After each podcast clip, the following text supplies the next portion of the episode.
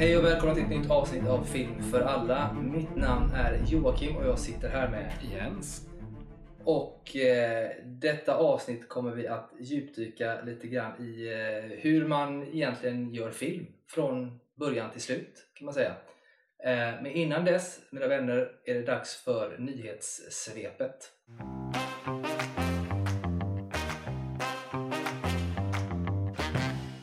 Och denna gång i nyhetssvepet så tänkte vi att vi eh, snabbt, eh, snabbt och snabbt, men enkelt egentligen bara ska ta upp lite grann om eh, kommande filmer som kommer ha premiär nu på bio framöver.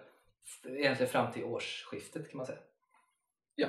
Eh, eh, tänker vi, bara lite grann så att eh, De, de, ja, beroende på när det här avsnittet släpps så kan det ju vara att de typ två första filmerna har precis kommit ut på bio.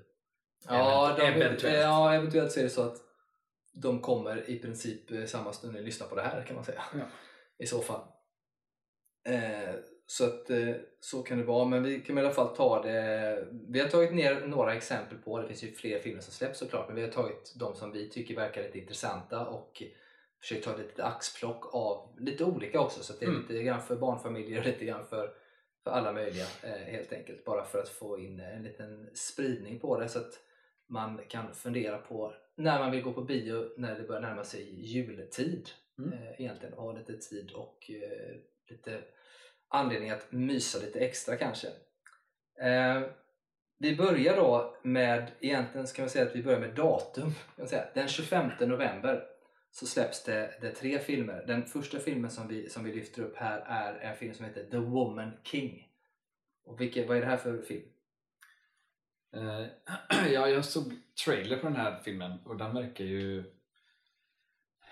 typ episk på något sätt. Um, det handlar, eller så som jag fattade så handlar det om någon, eh, vad ska man säga, vad kan man kalla det, stam kanske? Ja, precis. Eh, där det då finns, jag vet inte om det är hela stammen det, eller I Afrika, ja, eller om det framgår i trailern om det var hela stammen eller om en del av stammen då är kvinnliga eh, krigare förstod jag det som i trailern eh, och där är huvudkaraktären spelas av Viola Davis va?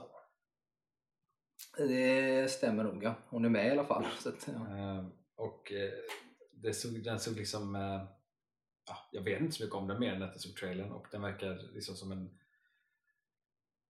på något sätt en, en stark actionfilm på något sätt fast inte Mm. liksom ren action mer, mer jag vet inte, är den baserad på någonting? Ja, verklig händelse. Ja, eh, så att det känns som att den liksom nästan så att det känns som att det skulle eventuellt kunna bli en sån här Oscars-nominerad film utifrån vad jag såg typ, och utifrån typ eh, folk inblandade Mm.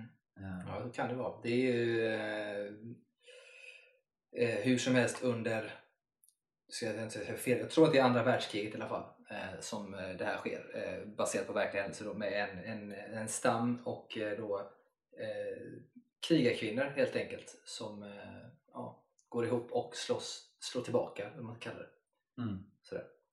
Eh, Hon såg ju jävligt, i trailern ser hon ju jävligt ripped ut. ja, det kan man ju Ser säga. ut som hon har tränat som fan.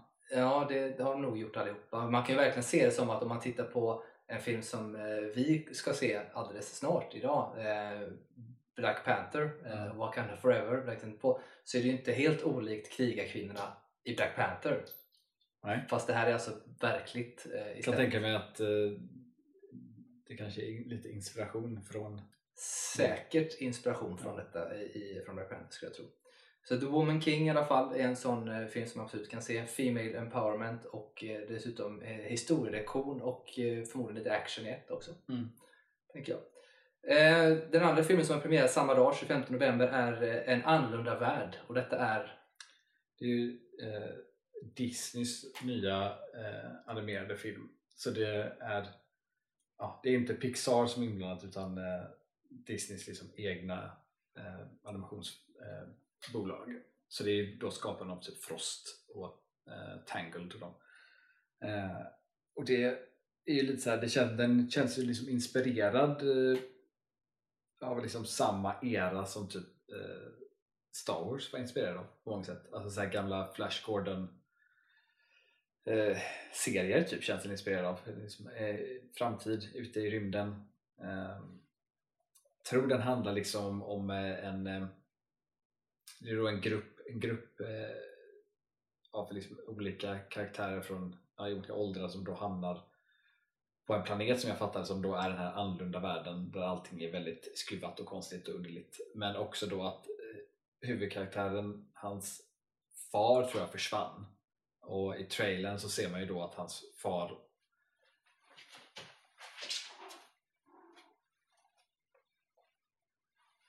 är eh, på den här planeten.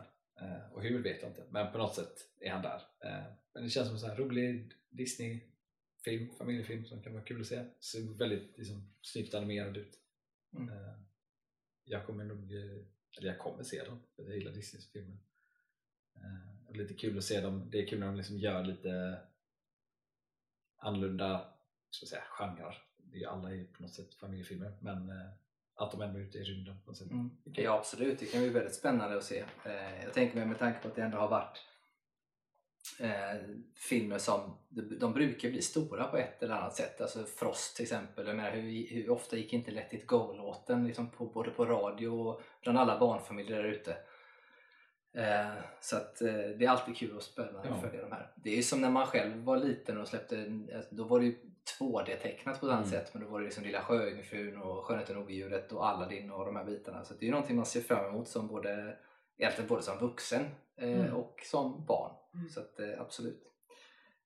Nästa film som bara ett litet halvtips om är också lite historiedrama kan man säga. En film som heter Devotion som utspelar sig eh, under eh, Koreakriget egentligen och det handlar om två amerikanska stridspiloter då, eh, spelade av eh, eh, Glenn Powell och Jonathan Majors. Jonathan Majors är ju känd för många i Marvel-världen nu som eh, spelar då eh, Kang eh, där. Så att eh, han, han börjar slå sig in på marknaden helt enkelt. Han är en av de här då som, som är med. Men de, eh, i alla fall i Koreakriget, då blir väldigt stora och eh, så att säga, kända inom den sfären. Lite av en eh, litet så att säga, krigs, eh, krigsdrama kan man säga, men med lite historielektion. Jag gillar ju sånt när det är lite historik på riktigt också i det. Så att, det var det tipset och då var vi klara egentligen med, med den 25 november. Mm. kom vi in på datumet den 2 december där vi har först och främst då en, en film som är baserad på en svensk serie eh, som många av er som, som lyssnar säkert känner till och det är ju Bonusfamiljen som finns. Eh, behöver kanske inte så mycket introduktion på den egentligen men det är ju precis Alltså man kan kalla det för en svensk tappning av Modern Family eller liknande. Det är en konstellation i familjen, olika ingifta hit och dit och eh, liksom deras komplikationer i vardagen och då kommer det en film nu då den 2 december som heter Länge leve bonusfamiljen. Så den kan ju vara värd att gå se som familj eller som, som par eller liknande. Det kan vara lite roligt att se. Eh, samma datum har då även filmen Violent Night premiär. Mhm. Jens, vilken, vad är detta för film som jag kanske vågar säga att både jag och Jens ser fram emot? Eh, Kanske nästan mest på den här listan. Någon film kanske ligger över. Men... ja, alltså det, det var en film jag, jag visste inte någonting om förrän trailern släpptes för några månader sedan. Eller vad det var. Ehm, men där, jag kommer inte ihåg vad heter han huvudskådespelaren? Det är han som är sheriffpappan i Stranger Things. Jag kommer aldrig ihåg vad han heter. Ehm, men ja, det handlar ju om Alltså det, på något sätt i trailern också, David Harbour. Just David Harbour. Eh, I trailern så ser man ju då att det är eh, under jultid och att det är någon familj som ska fira jul och så kommer det ah, grupp bad guys av någon anledning. Man får inte veta allt såklart, vilket är bra, det är en trailer. Men de kommer dit och liksom ska ja, råna, ta grejer, jag vet inte, hota någonting med den här familjen då. Men samtidigt så ser man i trailern då att tomten finns på riktigt. Ja, tomten. Och det är David Harbour. Ja, han är där för att helt enkelt eh, lägga julklappar Ja, som tomten julklappar. gör mitt i natten. Jag. eh, och blir involverad i det här. Så att det är på något sätt liksom en, en actionkomedi. Fick väldigt så här starka Die Hard vibbar när jag såg trailern. Känns lite som när han Ja. Bruce Willis fastnar i, liksom, eh, to, i skyskrapan i första Die Hard. Ja, blir bara det. liksom tvungen till att bli hjälte. Och det känns lite likt här. Ja, Och att den är ju då såklart överdrivet våldsam och allt sånt där. Eh, det var ju skaparna av, eh, vilka var inblandade där? Det var väl, var inte några från John Wick som var inblandade i den här? Stuntteamet. Jo, precis. Eh, det stämmer nog. Och även eh, den där, eh, vad heter den filmen med Brad Pitt som? Eh, Bullet Train. Bullet Train. Jag har för mig att det är liksom stunt folk därifrån och skapare bakom som är involverade i den här Violent Night vilket säger väl lite om genren, vad det kommer vara. Liksom. Överdrivet våld, rolig, komisk. Man ska inte ta filmen för stort allvar. Nej, det får man nog inte göra. Det säger, titeln säger en hel del kan man säga. För det är Ja. väldigt mycket, om man bara tittar på trailern, så är det ju väldigt mycket eh, pans Ja. på just eh, julsaker. Som Violent Night är ju då en pan på Silent eh, Mm. Night. Eh, och sådär. Så det, det är mycket sådana saker i den. Eh, Kul att se David Harbour som en eh, action Action Tomte. Ja precis. Eh, sen är själva liksom, taglinen eller plotlinen för den är ju då alltså så här, när en grupp eh, eh, mercenaries då attackerar eh, en, ja, en förmögen familj och deras hus på eh, julnatten så måste då jultomten eh, steppa upp för att rädda dagen och julen är liksom eh, biten av. Så det kan, den är nog, eh, det är en action, vågar jag säga, actionkomedi med Ja. glimten i ögat. Så att eh, den kommer bli eh, otroligt eh, rolig och spännande att få se. Eh, man kan också tillägga, ju, ju, en, en grej till som står på affischen är ju Better Watch Out och så är det en bild på tomten. Ju Better Watch Out, Mm. you better not, eh, här, från låten. Så det är mycket sådana julreferenser som kan vara lite roligt. Eh, bra. Eh, den andra filmen som, eh, det var de två filmer som hade premiär eh, då den 2 december. Eh, vi lägger in en liten blänkare också för att De sju samurajerna eh, är en sån re eh, premiär kan man säga. Den, kommer, den går igen. Eventuellt har den redan börjat gå på bio. Men De sju samurajerna är ju en fantastisk film. av Akira Kurosawa. Ja. Som har inspirerat, Akira Kurosawa har ju inspirerat eh, George Lucas när han gjorde Star Wars bland annat och många andra. Ja, och Akira Kurosawa har inspirerats av Ingmar, Ingmar Bergman. Ja, Så att eh, se den för att det är svenskt, så kan man säga. Eh, så. Men den i alla fall, det är ingen nypremiär men den kommer gå i alla fall. Ja. Vi hoppar över till nästa datum är den 9 december. Där har vi en film och det är Terrifier 2. Och vad är detta för film egentligen? Alltså det är ju sådär, jag hade ju ingen aning om Terrifier överhuvudtaget förrän det typ skrevs om att folk spydde och lämnade biografen och Svimmade och möjligt. Eh, Men det, det är en film som jag är helt ointresserad av. Uh, slasherfilm. Liksom. Extrem slasherfilm. Ja, mycket blod, eh, mycket lidande. Eh, gillar man att se slasherfilm så verkar det ju vara en väldigt bra film.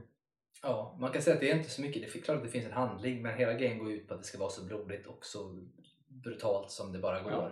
Allt från att bryta av armar till att skära av saker i lång takt och gärna i närbild. Och, ja, det är en, hur som helst en galen clown kan man säga som går Mm. loss. Eh, som då finns där. Terrifier 1 har ju blivit lite av en kultfilm och Terrifier 2 verkar gå in på samma bana också. Vilket är helt sjukt. Eh, för nu tror jag till och med att man har skickat in eh, eh, alltså Terrifier 2 har hamnat in på eh, bordet hos eh, Oscarsakademin. Ja just det, det läste jag. Ja. Eh, och vi får väl se om den eh, lyckas eh, slå sig in på något sätt. För den har ju någon form av kultstatus och någon form av ja, vet inte, following som eh, uppskattar de här filmerna. Men är man en slasher och sån äckel, inte har en äckelmage så kan man ju se den. Ja. Kanske. Eh, det var den 9 december. Sen har vi 14 december och då kommer kanske den filmen som eh, jag tänker mig att ganska många ser fram emot kanske. Och, eh, och framförallt kanske den absolut största filmen som har premiär nu i eh, ja, innan jul och vintern. Och det är ju Avatar 2, The Way of Water. Mm. Och den behöver ju kanske inte så mycket presentation i sig. Nej, det tog tid. Det tog tid, eh, men nu är den eh, förhoppningsvis här då. Eh, den 14 december har den alltså premiär. Den ska vara väldigt lång. Den kommer vara väldigt lång, som brukligt när Cameron gör filmer. Så får vi se hur den går. Jag själv, jag kan inte säga att jag är jättepepp. Jag kommer se den. Men jag, jag, min lite här avatar, den har liksom lite grann dött ut. Den, Ja, alltså jag var också sån. Jag blev lite mer pepp faktiskt efter jag såg den senaste trailern. Och att eh, Och att den ska vara så pass lång. Alltså jag gillar långa filmer. Ehm, det är lite kul bara att de hade börjat prata igen. Det har kommit upp diskussion om just kopplat till Avatar eftersom att han hade påpekat att den kommer vara så lång. Ehm, att man eh, kanske, när, eller hur lång kan en film bli tills man börjar eh, liksom återintroducera paus i film? Ja, lite så. Sen är det ju också lite bittert har väl Cameron också uttryckt sig kring att om Avatar 2 nu då inte går bra eh, så kommer han bara göra trean också. Tanken Mm. är att det ska bli fem filmer egentligen. Men går tvåan inte bra så kommer han avsluta med den tredje vad jag har förstått. Ja, Så vi får väl se om man står fast vid det och vad som innebär med att den går bra. Eh, jag tror att det är jävligt svårt att återupprepa en Avatar 1 succé. Med det sagt, man vet ju aldrig med honom. nej, Det var ju samma sak sagt- med, han hade, det var ju Titanic först som var hans eh, stora gigant han hade. Ja, precis. Och jag säger, jag säga rätt, med det sagt så vet man inte. För jag tänker mig att många har Avatar ändå hyfsat färskt i minnet och kommer ihåg hur mäktig den var och hur mycket den ändå gjorde. Så att jag tänker mig att folk kommer vilja gå och se detta. För att folk tänker ofta så att man går och ser det trots allt. Liksom. För att det är Avatar, då Ja. går man och ser den och så kommer folk göra det. Vilket gör att och så kommer de helt plötsligt få med sig de som kanske var lite för små när Avatar första kom dessutom. Så att jag tänker mig att eh, det är mycket möjligt dessutom att den kommer att gå jävligt bra. Ja, det känns lite som att, eh, att den kommer nog inte... För att första året så slog ju verkligen alltså från premiärdagen liksom. Ja. Eh, jag Ja, den slog ju för att den var oväntat bra. Ja, jag kan tänka mig att det här kanske kommer vara lite mer återhållsam första helgen. Eh, och är den bra, är den bättre än första Avatar så tror jag att den kommer eh, gå väldigt bra. För då tror jag liksom det kommer bli word of mouth och folk kommer se den helgen efter och helgen efter. Liksom. Är den däremot inte bra så tror jag nog det inte kommer gå så bra för den. För att det, är- så är det nästan alltid, med, speciellt när det är långa filmer. Det är svårt att motivera folk om inte folk hör att den är bra. Så eh, är det. Vi väntar med spänning helt enkelt. 14 december släpps den. Inte, det är ju typ då, eh, nästan exakt en, en månad Ja. kvar i denna stund. Ehm, då har vi nästa. Vi har två filmer som har premiär den 21 december eh, som vi har på vår lista. Den första är I wanna dance with somebody och det är alltså en Whitney Houston biopic helt Mm. enkelt. Eh, inget konstigt med det. Vad jag förstår så kommer det ju vara som en biopic fast ändå med lite musikaliska inslag. Kanske inte riktigt lika eh, musikaliskt som till exempel Elvis-filmen var. Men ändå med lite sådana moment i. Och det har ju gjorts en del vet jag, dokumentärer och filmer kring Whitney Houston innan som folk har uppskattat och tycker är bra. Så att nu då att se detta som en, eh, alltså, som en spelfilm kan ju faktiskt bli eh, intressant. Ja, jag kommer vilja se den. Jag brukar gilla de här, såna här liksom, biopics om musikartister. Liksom. Mm. Ja, jag, tror att den finns, jag tror att det finns ett, eh, ett relativt stort intresse där ute bland folk också fortfarande för Whitney Houston. Eh, och mycket kan man prata om henne och den sorgliga ändå historia hon har. Eh, men sjunga som fan kan hon. Riktigt jävla bra. Eh, till något helt annat som har premiär samma datum, den näst sista filmen vi kommer att tipsa om här, är Mästerkatten 2 den 21 december då också. Ja, det är en sån där film eh, Dels att eh, jag kommer ihåg när vi kom ut med Mästerkatten eh, vilket var såhär, jaha nu gör man en, liksom en offshoot från Shrek eh, och jag tycker att Mästerkatten-filmen är så här, ja, verkligen mellanmjölk, inget speciellt alls. Så när de kom ut med att ja, vi ska göra en tvåa så jag såhär, ja, v- vem är det här för? Däremot när jag såg trailern så såg jag att de har ju gått en helt annan riktning med animationen. Det är en annan typ av animation. Eh, Mm. Mer, mer liksom att det känns nästan lite stop motion nästan. Ehm, så typ av, av den anledningen känns det intressant bara ur ett tekniskt perspektiv att se på film ibland. Eh, jag gillar ju typ all animation så att det är kul att se bara av den anledningen kanske. Sen kan det också kanske vara bättre än man tror eftersom det gått en så pass lång tid från den första.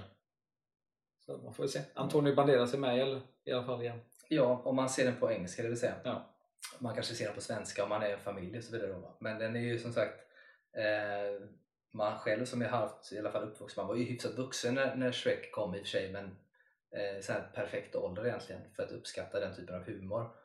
Eh, så kan det vara lite roligt. Men i alla fall kan vara mysig att se som familj. Och se. Mm. Jag tror att det finns mycket i de här som jag tror att man som vuxen kan tycka är roligt också. Ändå. Det är Mm. en del, del sådana skämt. Eh, sista filmen på den här listan och kanske den som jag ser fram emot mest av alla här. Mest, mest för att jag har så mycket förhoppningar för det och det är ju då eh, UFO Sweden eller UFO Sverige. Mm. Eh, helt enkelt. Vad, vad är detta för, för film? Vi har nämnt den lite kort innan, men vad är det för något? Det är ju eh, nya filmer från de här skaparna Crazy Pictures. Eh, gänget som eh, gör film eh, gör film på egen hand. Eller de började utanför systemet där man säger. Eh, de blev ju nästan lite så halvt virala för med sina kort, kortfilmer och sånt där. Men de Ja. gjorde ju En blomstertid. Nu kommer. Ja, Ja. Blomstertiden kommer gjorde de. Och innan det så gjorde de, om man youtubar poesi för fiskar, ja, där har du ju alla deras gamla... det, det var ju där de började. ja, Eh, men En blomstertid, de, de gör ju liksom Det är en grupp filmskapare som liksom gör Gör allt själva på något sätt Eh, Och använder liksom alla trick de kan för att eh, få till det de vill liksom. Och den förra filmen tyckte jag var bra, En blomstertid kommer Bara att den kanske inte höll hela vägen Men eh, det är kul att se någonting som är svenskt och som inte är så vanligt. Alltså det är en annan, liksom, ja, nu var ju Blomster nu kommer var ju liksom mer av en vad ska man säga, action film typ och lite så här Ja, det är- spänning, spännings action, ja alltså det är ju mysterie. action, eh, sci-fi, katastroffilm. Ja, och det är inte det vanligaste vi ser i Sverige. Så det är kul att se, också kul att se någonting som görs mycket med just den filmen var ju Kickstarter tror jag, lite annat sådana saker, att pengar kom från andra håll. Ehm, så det är kul att se vad de gör med sin nya film. Ehm, kul att se en, en eh, UFO-film. Mm. Svenskt perspektiv, fick lite, fick en lite IT-känsla något Ja, verkligen. Jättemycket sån IT-känsla. Ja. Eh, och även närkontakt av tredje graden känsla. Lite Eh, så här så- 80 80-talsinspirerad sci-fi känsla lite så. Ja, precis. Ja, men det som de gör bra, eh, Crazy Pictures, är ju just att även i Poesi för fiskar, som är jävligt roliga många gånger, men de gör ju också just att deras actionsekvenser är så verkliga. Alltså det är som en Hollywoodfilm. Alltså det är riktigt bra eh, grejer. Det är liksom ingen låg Ja, alltså de, de siktar högt. eh, eh, ja, och enormt högt och det, det och är inte använder väldigt, eh, alltså de använder grejer som inte, speciellt inte i Sverige är vanligt. Alltså i Blomster det kommer så använder de liksom miniatyrer och sånt där vet jag. De använder liksom leksaksbilar i stort sett. För vissa och scener. möjligt, ja. Ja. Och det är liksom, ja, det, det, det är liksom ovanligt i Sverige. Men man gör det bra ska man säga. Ja, de gör det bra. Det är bra. väldigt bra. Och miniatyr i allmänhet är ovanligt i film överhuvudtaget idag. Men eh, så det är kul. Det är bara kul liksom att det är en grupp som gör något annat. Ja, det är verkligen det är för folk som älskar film. Ja. Och älskar, alltså, det är passion, det är passionsprojekt egentligen, allt det de gör. Ja. Och, och man kan jämföra, eh, som när vi hade ett avsnitt där vi pratade om Industrial Light and Magic dokumentären som pratade om bakom när Star Wars gjordes. Det här är ju ett sånt gäng Mm. som i princip tar till alla medel för att få till bra saker på film. Mm. Och testa liksom nytt, testa gammalt, gör allting bara för att få till det med, med de medel de gör och gör det så fruktansvärt jäkla bra. Eh, sen tycker jag att den blomstertid kommer, den börjar bra, den är ganska intressant i mitten. Sen är det tyvärr att den håller verkligen inte hela vägen och slutet gör att den, tycker jag, tappar ganska mycket rent i, i om man ska sätta ett, ett, liksom, ett betyg på den så tappar den tack vare det. Eh, så, sen är det ju, som sagt, har man ju stora förhoppningar nu då. Och det hade ju varit kul att ha att de får slå igenom. För det har vi pratat om innan. Problemet med svensk film många gånger att man kanske inte satsar på att göra just sådana här saker. Men nu har den premiär den 25 december, årets liksom, vad säger, Det är, det är typ då svenskar går och ser på bio liksom. Ja, men det, är så här, det brukar alltid vara känt att den 25 december har alltid en stor svensk Mm. julfilm, eller så här, filmpremiär. Och jag tycker att det säger någonting att det ändå är den här som får den äran, eller vad man ska säga Mm. att göra det. Så att eh, jag är, är lite inne på att man skulle kanske till och med gå, gå den dagen. Bara för att jag brukar inte göra det. Men just för, det här, för att det är de här och man vill stötta dem så, så kanske man kan göra det. Eh, alternativt eh, två dagar efter eller något. Jag vet inte. Mm. Eh, ser jättemycket fram emot i alla fall. Hoppas att det blir bra. Mm. Det var allt för veckans nyhetssvep. Då eh, går vi in på dagens eh, ämne, tänker jag. Och dagens ämne är eh, helt enkelt att vi ska titta lite grann på hur, hur gör man film egentligen från början till slut? Vi kan inte gå in så mycket i detalj på allt, det kommer vi ha andra avsnitt om kanske. Men vi tänker att vi ska ta det från, från någon typ av liksom, idé till produkt eh, egentligen någonstans då. Och då tänker jag att vi, eh, vi, vi börjar helt enkelt med att vi tänker oss in i en situation att eh, vi just nu då är i alla fall ett produktionsbolag Mm. som då har eh, upptäckt en, eh, ja, en bok, eller vi har fått ett manus skickat till oss kan vi säga, som vi tycker är bra. Vi vill göra film av det här manuset.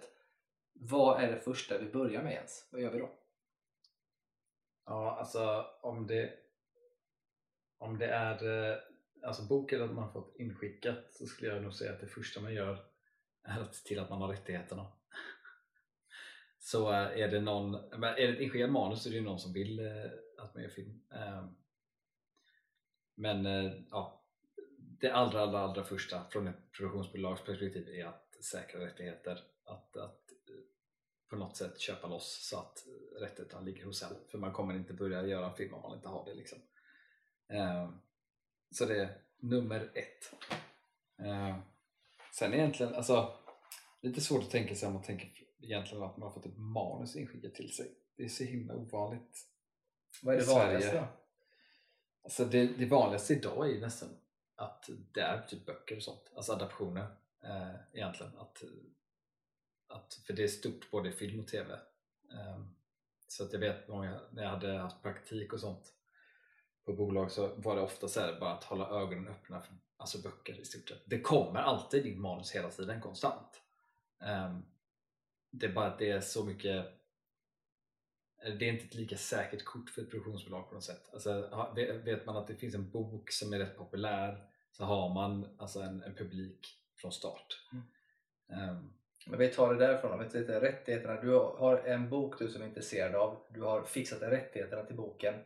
Vad gör vi härnäst? eh, näst är att hitta eh, manusförfattare i stort sett. Mm. Ehm, att ta in någon, ofta så blir det ju man tar in någon man antingen vill jobba med eller någon man känner till, någon som har gjort någonting tidigare som man vet är bra eller någon manusförfattare man vet funkar för vad för typ av berättelse det då är man vill säga. Eh, så man tar in manusförfattare, har mycket möten eh, om, om vad, vad, vad liksom manusförfattarna typ vill ha sagt liksom med det. Ofta är det liksom flera möten med olika skapare eh, så att man liksom kommer fram till vem man tycker passar bäst helt enkelt. Och när det väl är gjort så börjar ju manusarbetet. Eh, och då brukar det är rätt vanligt, lite mer vanligt inom så här, TV och streaming att man har eh, som kallas för typ eh, manusrum. Eh, och då har man ofta en huvudförfattare som har överseende.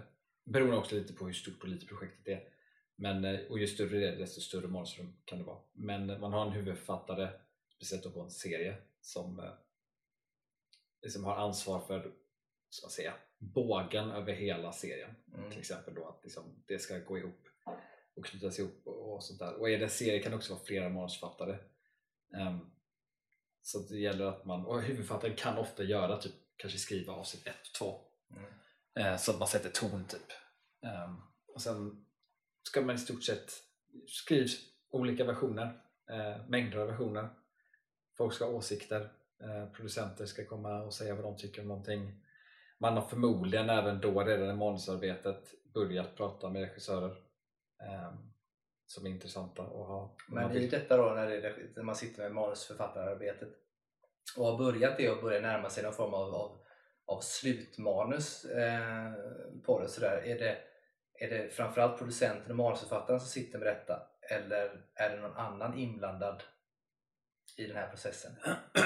Alltså jag skulle säga oftast så är det i stort sett liksom, eh, manusförfattarna, producent och eh, en eventuell regissör som sitter inblandad i det. Jag vet att det finns tillfällen då det har varit andra inblandade beroende lite på hur långt man har kommit. Har man kommit rätt långt i det och man börjar närma sig ett slutmanus så kan man börja ta in lite andra liksom för förproduktion och sånt där, att man tar in liksom eh, rekvisitör och fotograf och sånt där beroende lite på vad det är. Eh, skulle det till exempel vara en sci-fi serie så hade man nog velat få in eh, någon form av liksom fotograf kanske och eh, liksom scenograf och sånt bara för att få deras eh, inte att de hade nog haft så mycket direkt att liksom säga till om med berättelsen och sånt där men bara så att de kan börja spåna på hur det kommer liksom vara visuellt typ, och vad som, för det är ju också alltid en kostnadsfråga eh, så vad som funkar, för att det kan vara att man ser att man pratar om olika kanske eh, alltså inspelningsplatser och locations och sånt där och så blir man att ah, okej okay, det här funkar inte, det blir för dyrt och då kan det påverka manuset om man får skriva om en scen eller scenen ryker och sånt där. Så att det kan vara lite kruxigt ibland med det där. Så att man kan säga att författaren och producenten sitter och tittar igenom manus. Eventuellt har man hittat en regissör mm. eh, man kan titta på Sen beroende på då vad det handlar om såklart så, så börjar du då behöva ta tag i, i dels vad du behöver ha för typ av studio kanske, alltså för att spela in och rekvisita, alltså scenografi och det.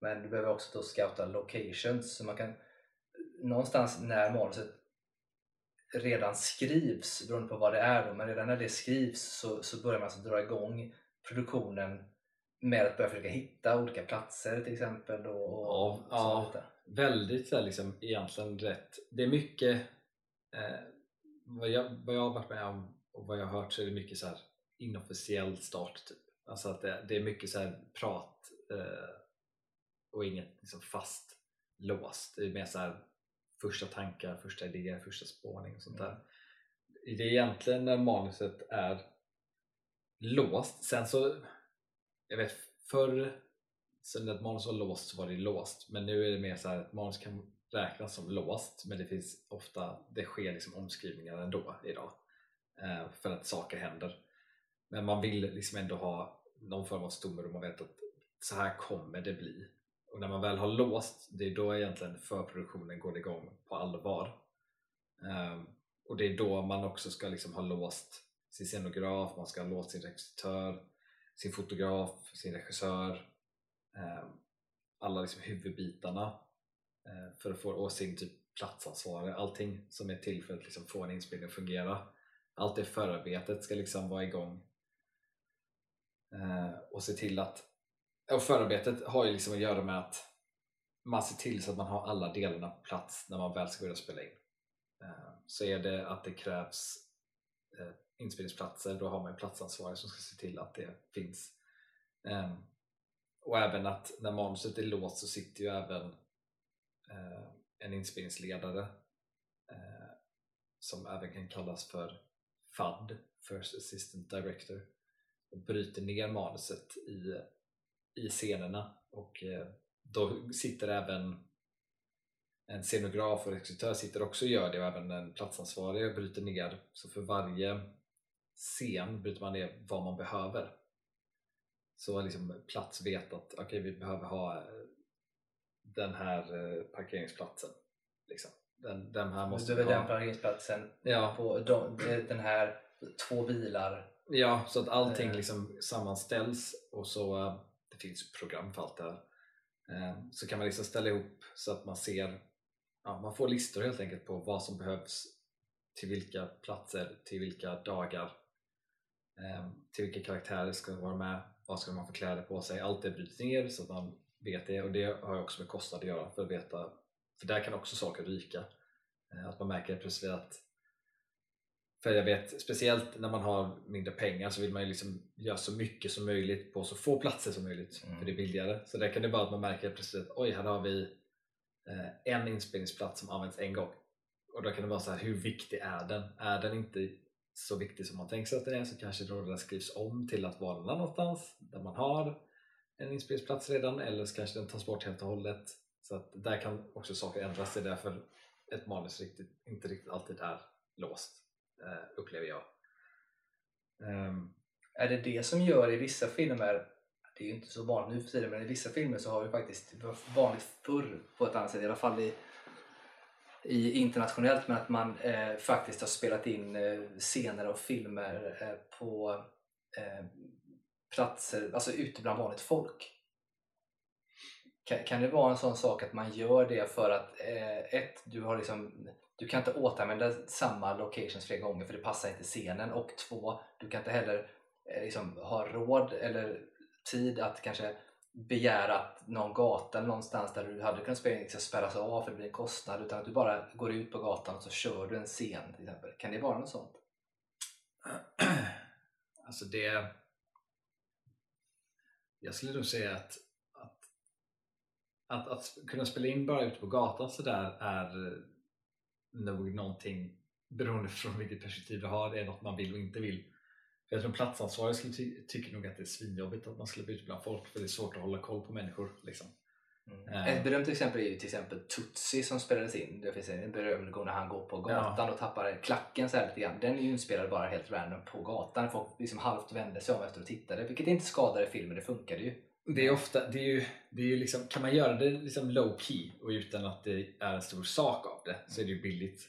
Uh, typ alltså som i Tutsi är det ju bra för att där vill man ju få in miljön. Alltså det är New York, det är mycket folk mm. och där då får du ju det gratis. Mm. Uh, ska du försöka göra det åt tre statister så blir det ju pengar det mm. kostar. Liksom. Men jag tänker så enkla scener som ibland kan vara att det, de ska ses på något ställe. Säg att man har en scen på ett hotell. Det är mycket krångligare att ha en, en diskussion mellan två hemliga spioner på ett hotell för du behöver ju spärra av, du behöver ha tillgång till hotellet och så vidare. Men istället att köra det på eh, högsta våningen i ett eh, parkeringshus det är ju billigare. Där, där, där det liksom inte finns, du behöver kanske inte boka, du kan bara ge dig ut och, och göra det relativt, relativt ja, enkelt. Alltså det, sättet att, att, att, bara åka någonstans du spelar in det är ju väldigt så här, låg budget. Det gör man ju om man har det väldigt, väldigt snålt.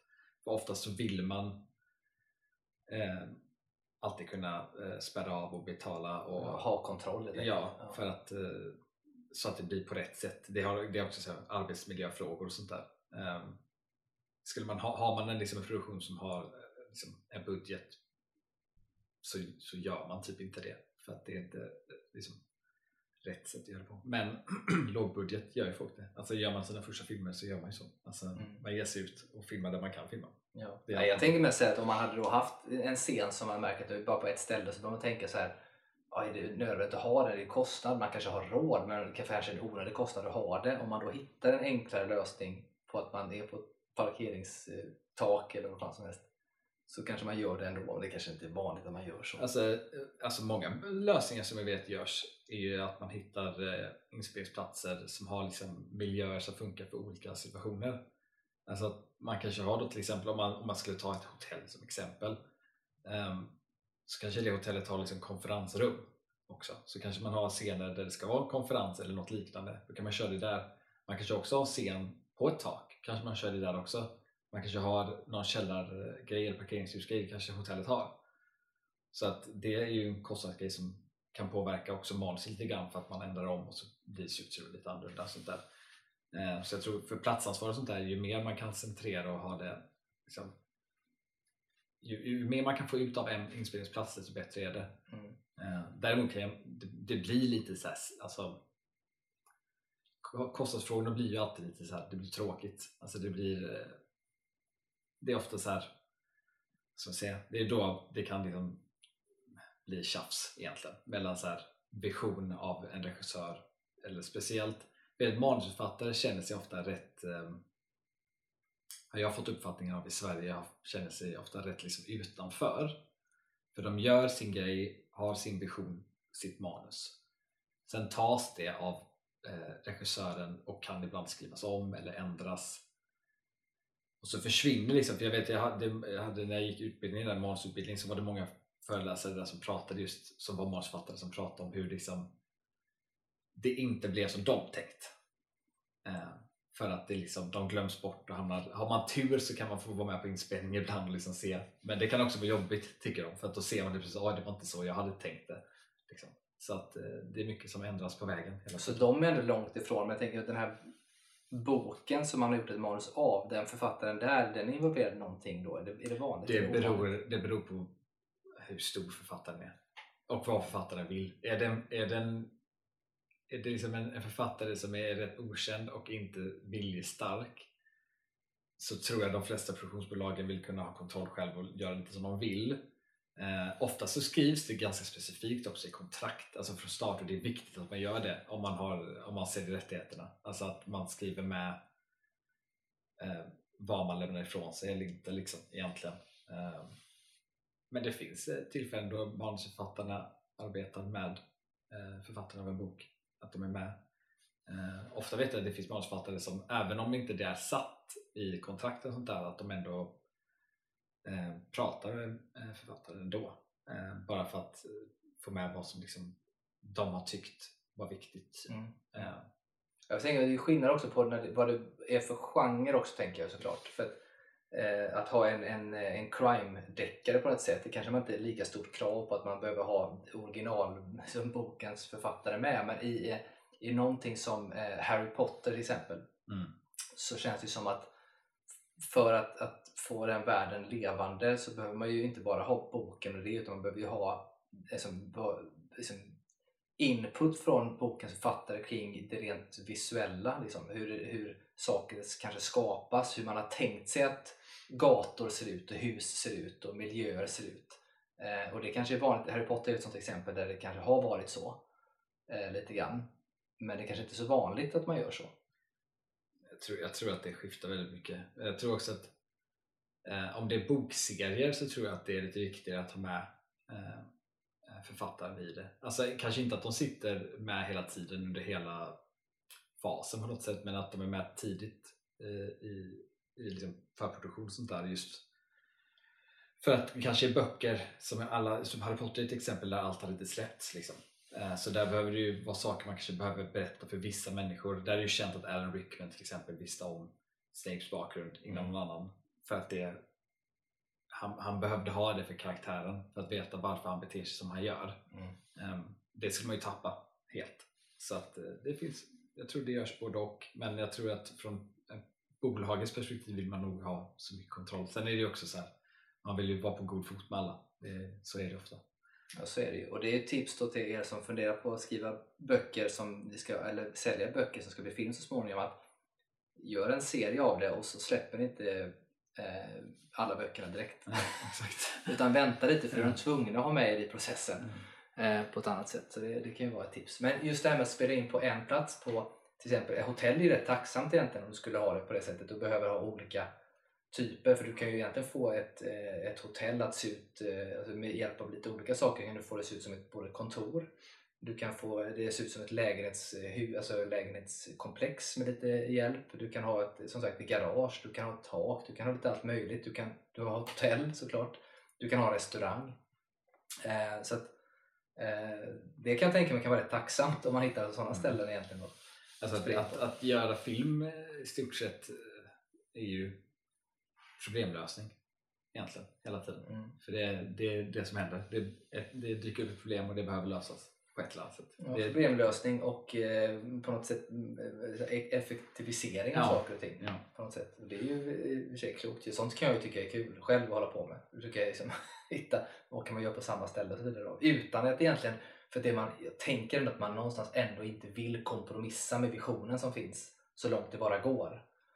Och det är ju det som blir det intressanta att göra egentligen. Då. Men man har alltså ett manus nu då eh, och Gått över till förproduktion. eh, man har gått ut i förproduktion. Det innebär att man har hittat sin regissör då. Ja, det ska man. Det ska man göra. och det gör- eller att man fortfarande, det, finns, det kan ju vara att man har liksom att man har fortfarande inte bestämt sig, kan, det händer men det bästa scenariot är att du har en, en regissör satt för att du, du bestämmer så mycket för produktionen, alltså hur saker ska vara, alltså eftersom platsen bestäms och skådespelare bestäms och allting sånt Mm. så behöver Men regissören man kan ju säga så här då, så att manusförfattaren sitter, sitter och skriver och alltihop. Och så tänker man att de har, de har en deadline på ett visst eh, datum. ja, allt har deadlines hela tiden Ja, men då säger man att har deadline då, då kommer det vara färdigt. Så någonstans, kanske inte när det börjar närma sig, men någonstans när man kanske, ja nu är det halva tiden kvar liknande, då har man egentligen sett till att man kanske har framförallt då regissören i alla fall på plats för ett projekt. Ibland ser man, i, i alla fall i USA, ser man ju att man till och med eh, sätter en regissör innan manus är skrivet. Det är ju Ja, ofta ja, speciellt, ja, storfilmer alltså, och sånt. ja, speciellt på st- större filmer. Eh, det gör man. Men, men här kan man säga att det, det påbörjas när manuset skrivs börjar man leta efter en regissör på något sätt och sen så fort den har kommit in så är den kanske lite med då i manusbiten Mm. också för att få det på plats. Ofta vill regissören vara med i manusbiten. Ja. Och sen när det, när det väl är igång och det rullar på så rullar det här manusförfattandet på med regissören i samma veva och produktionen och där någonstans så börjar man också då kika på kanske lite grann på platser och de bitarna till viss del, ha lite koll på läget. Sen när manuset väl är klart då börjar ju själva riktiga förproduktionen. Ja, då är, den, då är förproduktionen liksom officiell. Ja. Eh, Och det är då man anställer resten. Liksom. Ja, all, allt, allt innan inspelningen händer under förproduktionen. Så det är liksom är skådespelare anlitas, alla filmarbetare anlitas, eh, kostymer görs, eh, rekvisita görs, allting som förbereds. Eh, och att det, det, det är inte så att man har allting eh, liksom färdigt eh, till start. För ofta är det ju så att det är alltid liksom, man försöker, det är lite som att liksom regga spåren framför tåget liksom hela tiden. Mm. För det är liksom att när väl eh, förproduktionen liksom då är satt eller deadline har nått dit och man ska börja inspelning har man gjort ett bra jobb där så är det ju att allt som behöver vara klart för den första veckan är klart. Men eh, det som ska vara för vecka två förbereds vecka ett. Liksom. Så att det är ett konstant sånt arbete. Och eh, just, just gällande också alltså, rekvisit och kostym och sånt där är ju sån där sak som konstant görs hela tiden. Ja, man är konstant under press kan man säga. Ja, hela tiden. Men det måste ju också handla om, tänker jag, en kostnadsfråga. För att förbereda Mm. allting i förväg skulle kräva ganska mycket tid och ganska mycket pengar till saker som man kanske inte vet Ja, men att man skulle använda. Ja, det kan ju hända saker som gör att man måste ändra och då är det bra att man har lite liksom, breathing room till vissa saker. Men eh, alltså en, liksom, om man tar en, liksom, en inspelningsdag så här, bara liksom, Men jag, tänker, jag tänkte typ. precis säga det, vi börjar så här, dag ett, nu, vi ska göra det väldigt, väldigt eh, konkret och tydligt så här. Eh, om vi tar dag ett, första dagen inspelning. Du har, det kommer vara två skådespelare i denna scenen. Det, det, du har Mm. två skådespelare i denna scenen. Vad, vilka, liksom, hur ser dagen ut? Hur börjar den? Vad är, det, vad är det som kommer hända på dagen? Och vilka, intressant mest kanske, vilka är på plats?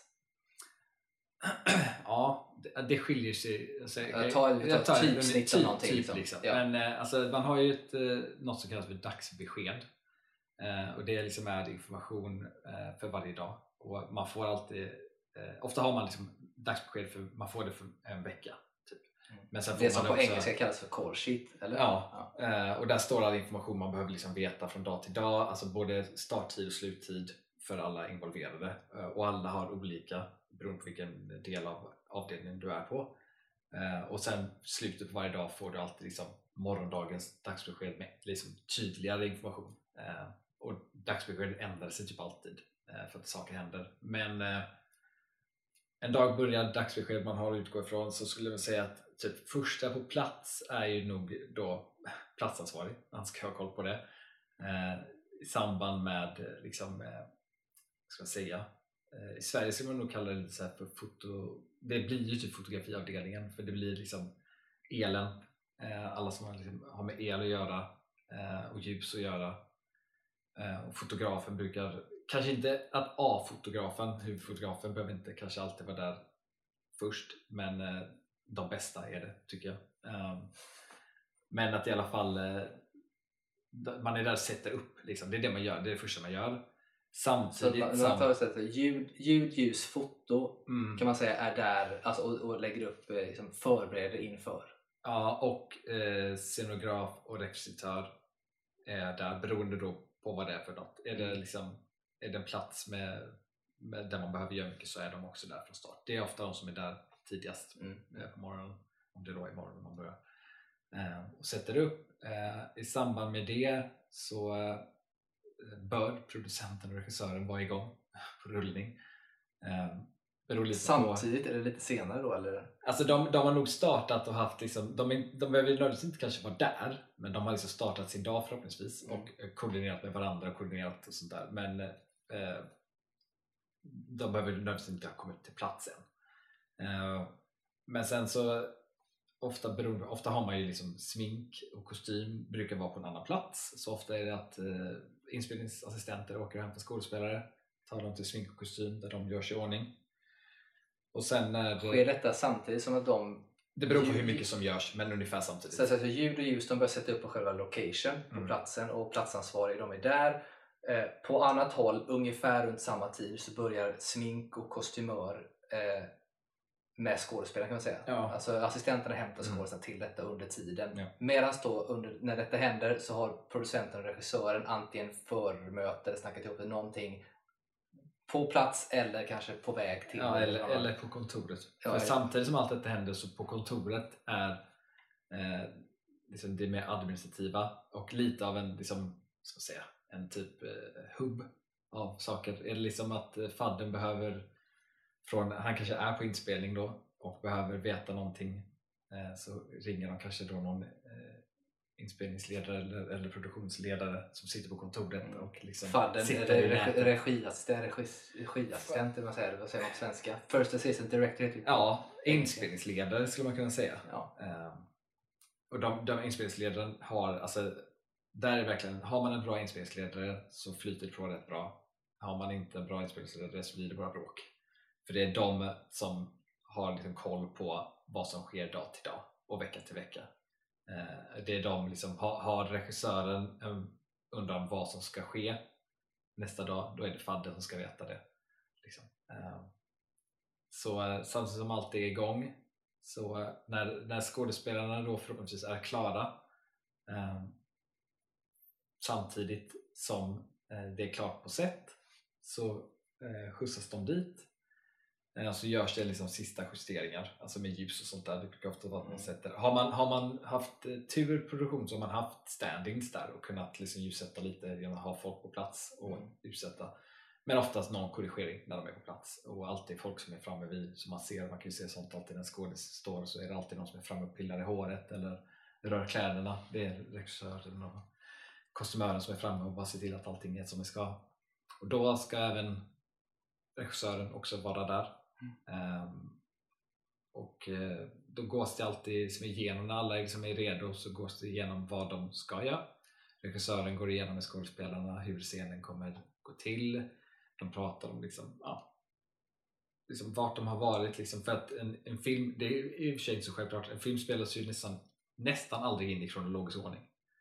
Inte helt i alla fall. Nej. Så att eh, det kan ju vara att första scenen du börjar med kan vara liksom 50 minuter in i filmen och att det har hänt saker så att skådespelare och regissören de går igenom liksom vart är vi i, i den här karaktären nu i filmen. Vart, vad har hänt innan och vad kommer hända och så vidare. Så de gör ju det samtidigt som man liksom eh, alltså det, allt det här beror lite på hur involverade skådespelaren vill vara i vissa saker och hur involverad eller hur bra relation regissören och fotografen har för att ofta så går man igenom liksom eh, vart, vart man ska gå. Det blir väldigt tekniskt liksom att eh, man säger till kanske en skådespelare du behöver vara här i början av det här shotet och eh, när ni har sagt det här bla bla bla så kommer ni gå dit och så har man ofta liksom, man kan markera i golv vart de ska gå och hur de ska röra sig. Det är väldigt, väldigt tekniskt ofta. Eh, så går man igenom det och gör en repetition av scenen. Vissa spelar in repetitionen. Eh, inte, det är vanligare idag eftersom det är digitalt. Det var inte vanligt förr, för film kostar pengar. Ehm, så när man hade kemisk film så var det dyrare. Men eh, ofta så gör man bara repetition för att göra det. Då gör man även kamerarepetition. Man kanske inte rullar, men man, man gör det man ska göra. Mm. Och när allt det är klart eh, så kör man på första tagning. Eh, och då gapar, det beror på, är man i ett rum så gapar man inte. Men oftast är det rätt högt. Fadden säger tysta för tagning.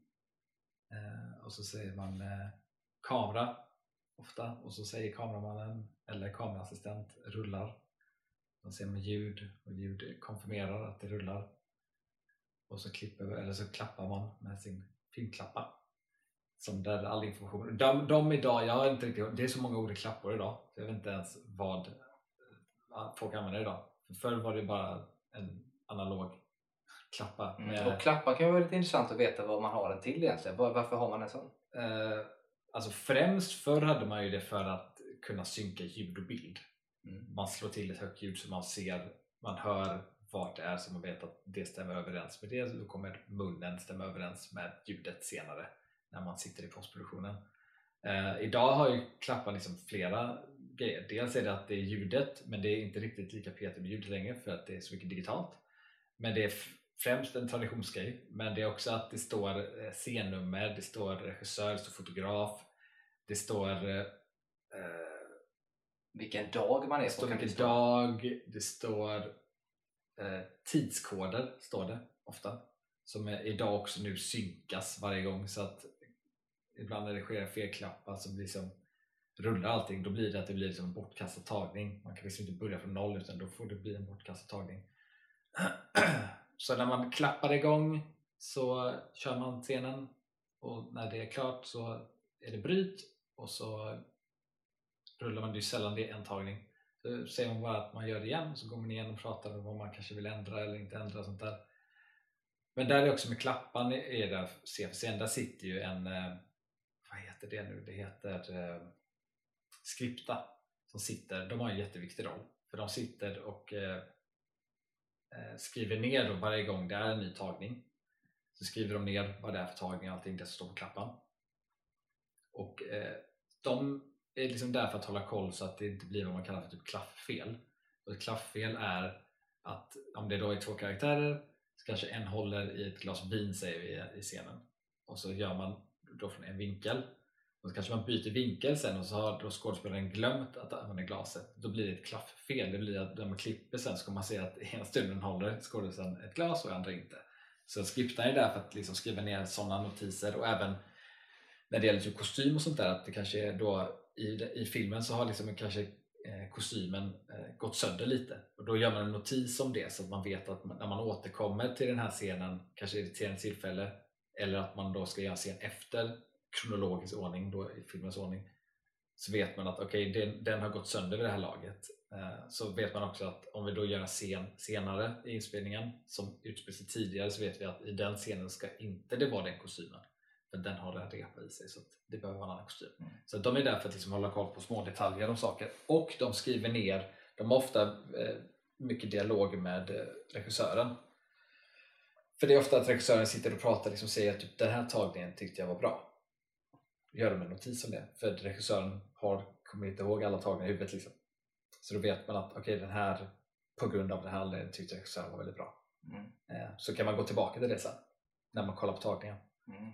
Så skriptans jobb, för fan vad det låter jobbigt. Ja, det är väldigt mycket. Det är också med bra Då kan man ju på ett sätt ha lite större förståelse för när man tittar på film och ibland ser du vet, folk som är inne och gnäller på att ja, han hade örhänge i vänster öra den gången och så var det höger i nästa scen. Då kan man ha lite mer förståelse för det lite mindre förståelse när Starbucks-kaffe dyker upp i Game of Thrones-serier. Eh, den, den, den, borde man ju kunna ta kan man tycka. Men det är ju också upp till skådespelare som kanske dricker kaffet att inte ställa det där, eller vad det än kan vara. Då. Uh, nej, så det är bra, skriptan är viktig såklart. Uh, men då har du haft den här inspelningen uh, och det, och det är så jag tänker, när, när klappan går, det är då man ska köra igång. Det är inte på action och då kör man. Det, ja, Utan man det, säger rullar action. Alltså när, klappan, när klappan är, då, då trycker man record. Då, då är allt liksom igång så. Sen börjar man inte själva scenen för en anvisning. Och om det är regissören eller inte, det beror på. Ibland är det fadden som säger action. Ibland regissören. Det beror säger på man action i Sverige också? Ja, ofta. Ja. Eller så kör de varsågod, varsågod har jag hört många säga. De säger varsågoda eller någonting, så kör de. Um, men där är ju så, liksom när det är klart på en inspelningsdag Eh, man har gjort. För ofta är det ju, scen är ju inte bara en för då kan man dela, en scen kan man dela in i shots och shots är liksom då, vad ska man säga, vinklar typ. så det är liksom helbild, halvbild en, en bild på en karaktär, en bild på en annan karaktär så att man delar upp en scen i shots mm. och sen har shotsen då olika tagningar beroende på hur många gånger man bara kör liksom, shots. Så shot, ett shot kan ha fem tagningar, nästa shot kanske har tre tagningar beroende på hur det går um, så när man har då sen tackat för dagen så beroende på då, ska man inte vara där längre då packas allting ihop. Oftast så skådespelarna åker tillbaka för att få bort kostym och allt sånt där. Regissören åker för att eh, ja, åker för att antingen koordinera någonting för dagen, dagen efter eller så åker de eh, till sitt hotell eller hem ehm, och får ofta, eh, idag sker det ofta att man har, förr så åkte de till kontor och sånt men idag har man, man har dagstagningar som man kallar det. Att man, då sitter eh, något som kallas för DIT som jag inte riktigt kommer ihåg vad det står för nu. Digital Intermediate Technician, tror jag. Mm. Och det är de som då på, när man har tackat så är det de som tar minneskorten. Det gör de i och för sig under hela dagen eh, för att minneskort tar ju slut, eller hårddiskar tar ju slut så, att man tar det och eh, kopierar konstant under dagen, gör DIT. Så de tar minneskort eller en hårddisk, kopierar till fler, Säkerhetsgrejer. Ja. till fler hela tiden. Eh, och de sen, DIT då, när man har tackat för dagen, de åker till eh, kontor och eh, kopierar igen och samtidigt eh, lägger upp tagningarna så att eh, eh, främst regissör, fotograf och producent kan se på kvällen vad man gjort. Ehm, för då vet man också om det har blivit som man tänkt sig eller om någonting kanske sket sig, ljudet var helt kaos, någonting har hänt. Behöver vi göra detta igen?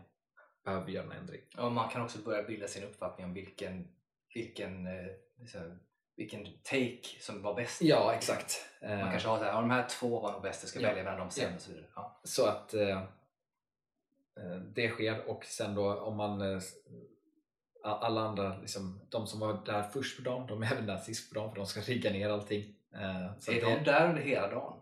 Ja, Ja. Eh, i stort sett. Eh, Det kan vara platsansvar, platschefen, han kanske inte alltid är där hela dagen. Det kan vara så att han eh, sticker iväg för att förbereda dagen efter. Ja, så kan det vara. Men jag tänker mig att de som ändå gör de här bitarna, de kanske inte har så mycket att göra alltid under dagen. Om allt flyter på. De har ju lite, säkert lite att ställa Ja. om och så. Men jag tänker mig att de kan ju ändå ha det hyfsat gött. Det, det är stå still och vänta typ. Ja, men sitta och kanske kan ta sig en Jag skulle nog inte påstå att någon har det gött. Nej, det är jobbigt att vänta för sig. Nej. Det är det ju.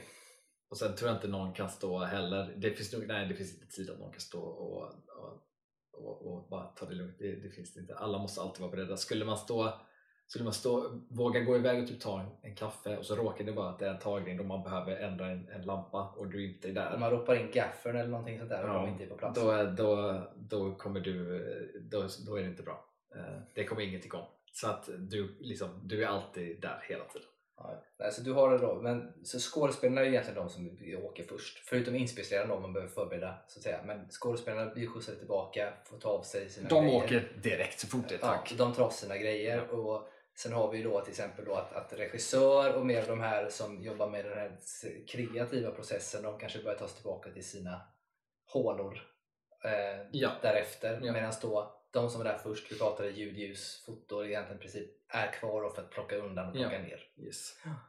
Eh, och beroende på hur länge man är kvar beror på vad man har. Ska man vara där dagen efter så behöver man inte rigga ner allting. Då kan man sluta lite tidigare. Men ska man till en ny location då är det verkligen rigga ner allt. Men så det är typ, det är typ en dag egentligen eh, i stort sett. Mm. Eh, så fortsätter det så, löper på.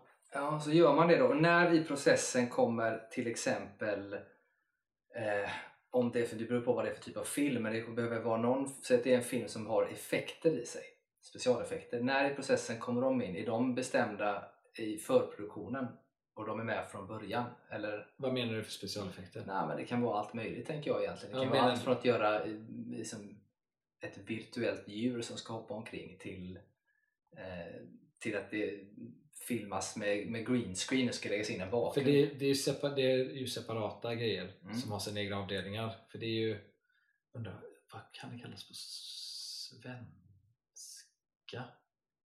Jag vet inte vad de, hur de delar upp det, men på engelska är det ju, det är ju eh, SFX och VFX. Mm. Och SFX det är ju, liksom, det är ju specialeffekter och det innebär att det är någonting alltså in camera. Så det skulle vara en, alltså en bilkrasch är en, en liksom specialeffekt som ska göras i kameran. Medan skulle man göra det digitalt då är det VFX, då är det efterarbete. Ehm, och allt sånt är, planerat i, innan. Det vet man på dagsskeden och i förproduktionen. Så, att, så att med SFX fattar man ju för det är stuntteam och allt möjligt som ska vara med där såklart i sånt. Men jag tänker med VFX, när man jobbar med de virtuella effekterna och så vidare. Eh, den, det, det bolaget det man säger, som ska göra det i, som man då bestämt, det bestäms redan i förproduktionen vilka det är. Ja, för de, de, de planerar, de är redan igång med, beroende på vad det är för effekter och sånt där, då, men eh, de är ofta igång så tidigt som möjligt. Eh, oftast så kommer de in för sent, alltså att de anlitas för sent efter produktion, men de, de vill komma in så tidigt som möjligt och det är bättre om de kommer in så tidigt som möjligt och det är även bra om de kan ha någon supervisor från eh, bolaget på plats också när det är dagar då det ska, eh, man vet att det ska vara VFX i. Um, det, det, är lite det, det, är inte så vanligt i Sverige kanske för att vi gör inte så mycket på det sättet eh, i Sverige för vi har inte så storskaliga filmer men eh, i USA och större liksom i Bollywood och i Kina så, där, så är det väldigt vanligt att du har en supervisor där som, som plockar upp element. Alltså när, när du gör VFX så vill du ha så mycket data som möjligt. Så man kan ju se bak, bak, bakom material kan man ofta se en snubbe som går runt med en liten boll på set. Och det är för att liksom, eh, silver. Ja, och det är för att kunna ta eh, HDR-information eh, så att när man har den bollen då med foton och sånt där så registrerar man, då, då får man, eftersom den är silvrig som en spegel så får du hela miljön så när du sen då tar in ett program så, får det, så kan du eh, applicera, om du säger att du ska göra om den här miljön digitalt så kan du applicera det på den digitala miljön. Eller kanske ha en reflektion från ett håll bakom skådespelaren till exempel. Mm. Eller att du behöver måla ut en skådis eller någonting. Så har du den informationen där och kan göra det. Eh, så ju mer av dem du har på inspelning desto bättre egentligen, bättre resultat blir det. Mm. Eh, men i, jag skulle säga, i vanligaste fall vad man liksom hör i Sverige så är det ofta att de kommer in lite för sent, de har alldeles för lite tid på sig.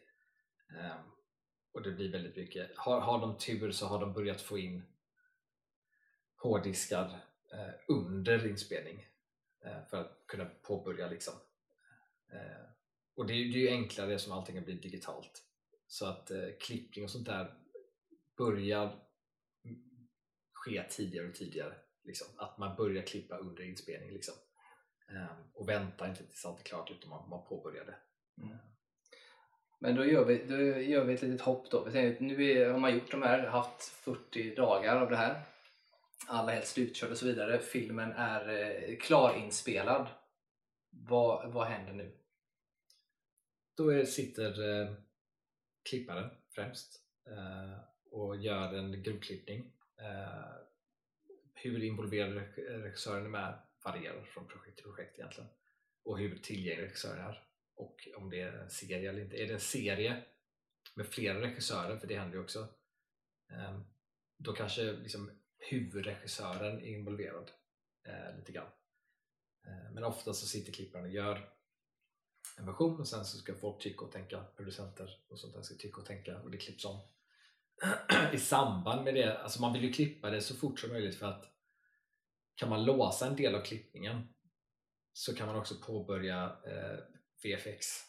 Eh, liksom. För att man, man sitter inte och gör VFX om inte man vet att den här scenen ska användas. Man vill, eller man vill, det händer ju, men man vill ju inte göra det för det är tid man spenderar i onödan i så fall. Mm. Um, och sen eh, när man då har satt klippningen så är det ju eh, färgkorrigering på filmen. När man sitter digitalt eh, förhöjer eller eller nej, ja, det beror lite på. Är det ingen VFX i så är det ju färgkorrigering. Är det VFX så väntar man på VFX-shotten, att de är klara, sen färgkorrigerar man. Um, I samband med allt klippningen och allt det där så sker det ju ljudläggning. Um, och det kan ju vara uh, något, då kan det vara något som man kallar för tramp. Att man gör uh, ja, man spelar helt enkelt, man, man har som en skärm när man tittar på filmen och spelar in ljud i efterhand för att mycket ljud man ser på film är inte det ljudet som egentligen händer. Ehm, så då har man sådana studios där man har liksom, det ser ut som typ en skräptipp ofta dem. Mm. För de har de samlar på sig så mycket grejer.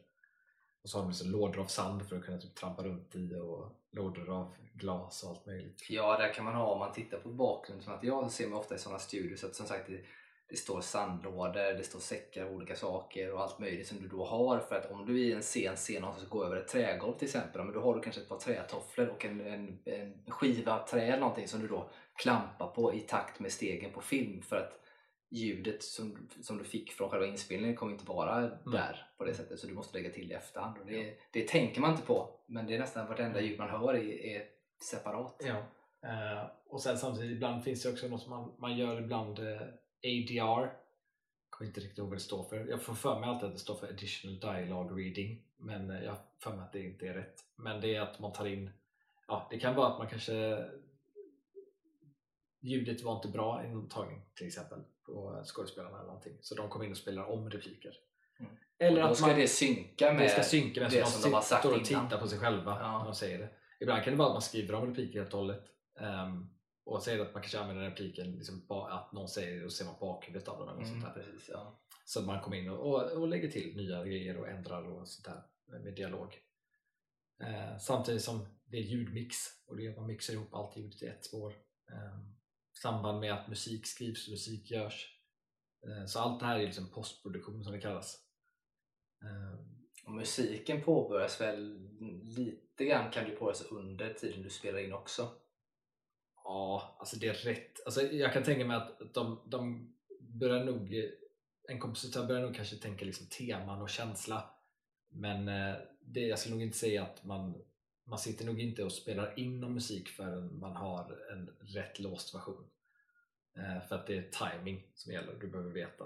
Eh, men kan du sitta och, tänka teman och sånt där så är det bra. Alltså jag vet, ju mer man kan göra samtidigt desto bättre och mer kostnadseffektivt är det Um, men så när VFX är klart, om man då har VFX, eh, och klippningen är klar, färgkorrigeringen är klar, ljudläggning, ljudmixning, kompositören har spelat in sin musik, det har också mixats in. Eh, så är det i stort sett nästan helt klart.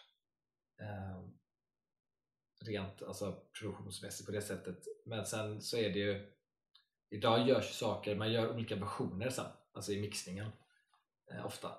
Eh, man gör liksom en bioversion där man har en typ av mix med ljudet för att det är ett ljudsystem. Sen har man liksom en, en version som kanske är då streamingversion där man har mixat ljudet lite annorlunda. Även kanske färgkorrigerat lite annorlunda också ibland. Um, och sen kanske man gör, beroende på vad det är, är det så här är det kortserier till exempel, jag vet, då kan man tänka till och med till att man vet att det kommer att ses på typ paddor och på telefoner och sånt och då gör man ytterligare en mix för det så att ljudet blir så liksom, bra som möjligt eh, för liksom, det, det, man tittar på. Ehm, och i samband med postproduktionen och allt det där så börjar ju liksom marknadsföring, det är ju en del av det. Ehm, man vill pusha ut filmen och man börjar göra sig redo för att skicka ut filmen till biograferna. Ehm, man sammanställer de sista versionerna på hårddiskar och sen är det ofta postproduktionsbolagen, de har ju ofta när filmen är klar. Eller bolaget det är ju de som äger filmen som gör det. Men eh, då gör man ofta en, en, en typ så sista analog kopia vet jag många gör. Eh, att man har det som en eh, på band helt enkelt jag vissa. För att det är typ det säkraste du kan ha på något sätt. Sen ligger det inne och typ aldrig ses av någon för att det ligger gömt och försäkrat någonstans men det är väl typ, då är filmen klar och då ska den förhoppningsvis upp på bio eller på TV eller på Youtube eller vad det nu är, eller streamingtjänst. Ja, det är en hel process med andra ord att göra film kan man säga. Ja. Och då har vi ju, får man ju säga, hållit oss hyfsat på djupet. För att man kan ju också gå in och, titta mer specifikt på vad gör en ljudtekniker under inspelning? Vad gör Ja. en foto under Ja. inspelning? Och det är ju verkligen, då får vi utöka avsnitten ännu mer. Ja. Vi kommer komma in på det tänker jag. Och skiljer sig så mycket från vad för typ av produktion det är. Alltså är, är det film eller tv-produktion skiljer sig jättemycket åt. Mm. Och även om det är i Sverige eller om det är i USA eller om det är i Korea. Alltså det skiljer sig.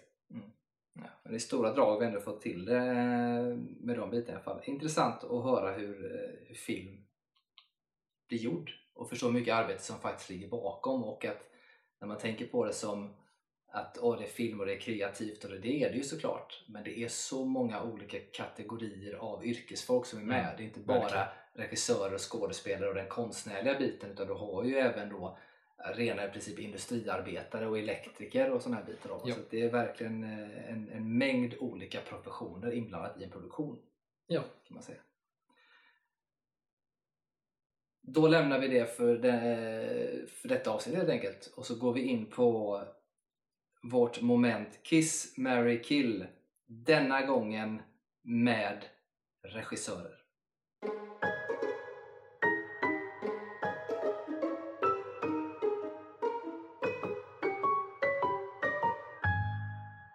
Och denna gången så skulle vi alltså ta då regissörer. Tre stycken som vi ska eh, ta upp här. Och då har vi, skriv, skriv, kom ihåg nu, jag ihåg? Första Steven Soderbergh. Mm. Andra Oliver Stone. Mm. Och den tredje Ingmar Bergman. Varsågod, Eh. take it away Jens. Det var ändå tre, eh, eller nej, två svåra och en lite enklare tror jag. Jag skulle marry Steven Soderbergh på grund av att jag gillar Ocean-filmerna så mycket. Och han har gjort andra filmer jag tycker om som jag inte kommer ihåg namnet på nu. Men det, han- det är några så här charmig, charmiga filmer tycker jag han gör. Han hade nog inte hamnat på Mary om det var andra regissörer involverade här. Men han hamnade på Mary på grund av de två andra. Sen, sen vill jag killa Bergman. Men jag tror att jag kissar Bergman. Eh, Okej, strula lite med Bergman. på grund av typ bara hans liksom, påverkan på film. Jag gillar inte Bergman egentligen. Men eh, det är så många av, dem som jag gillar som gillar honom. så utan Bergman så hade de inte kanske funnits och då hade inte jag Okej, uppskattat så du strular lite med Bergman, du gifter med Steven Soderbergh. Det betyder alltså att du då skulle döda av Oliver Stone. Ja, och det är mest för att jag tycker inte hans... Eh, de filmerna jag ser, jag har inte sett allt han har gjort, men jag har sett en del av vad han har gjort och jag tycker ofta att de är, de är rätt liksom, ointressanta. Eh, det är inte... Det är lite, jag tycker liksom de är lite för... Det är lite för mycket i dem. De är liksom lite så smällfeta filmer. Eh, som inte riktigt hittar, hittar riktning ofta i de jag tittar på. Det är, liksom, det är för mycket. Det är ingen liksom, tydlig liksom, linje alltid. Eh, vilket är en smaksak verkligen. Eh, så att det blir nog att han, ja, jag får killa Oliver Stone. Mm. Intressant. Eh, tråkigt nog så säger jag typ samma sak. För att det är jättetråkigt. Jag kan inte hitta på någonting annat för jag, jag, kan, inte, jag kan nog inte välja bort på något sätt. Eh, Steven Soderbergh skulle jag eh, marrya. Också till viss del för att jag gillar Oceans-filmerna så jävla mycket.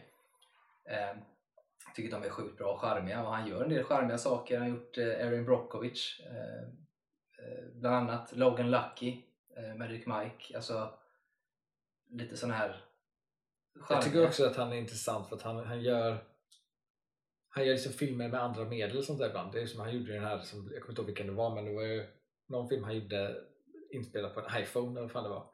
Ja Eh, precis. det, är liksom bara, det är liksom kul att se en regissör som liksom testar saker. Ja, nej, men jag håller med. Jag tycker att han, han skulle göra det med. och Så sagt. Sen har vi då eh, Bergman skulle jag strula lite grann med. Mest för att han är så stor som han är och vissa saker är, tycker jag ändå är briljanta eh, som han har gjort. Inte för att jag nödvändigtvis skulle vilja ha det resten av mitt liv men någon gång ibland så finns han ändå där. Och Oliver Stone kan jag lätt tänka mig att killa just för att jag tycker att, och det får man ju skälla på mig om eh, om man tycker att jag har fel, men jag tycker att han är överskattad som regissör. Jag, jag tänker två filmer jag tycker om. Jag tycker om Alexander, jag tycker om JFK och jag tycker om Plutonen som han har gjort. Eh, men jag skulle kunna vara utan dem också. Mm. De, eh, det, det är typ de, resten av grejerna han har gjort. Han har gjort en del sådana här som The Doors till exempel, att han följer band och sånt. Mm. Eh, Så här, på det sättet du gör liksom tour, liksom dokumentärer nästan. Men jag tycker fortfarande inte att eh, nej, det är ingenting jag behöver och är lite av en överskattad eh, regissör. Så Mm. att jag säger samma sak. Tråkigt nog, men så Mm. blir det ibland. Mm. Eh, det var allt för oss denna veckan, tänker jag. Mm. Nu ska vi eh, iväg. Så att, eh, tack för oss, så hörs vi. Ha det! Ha det bra.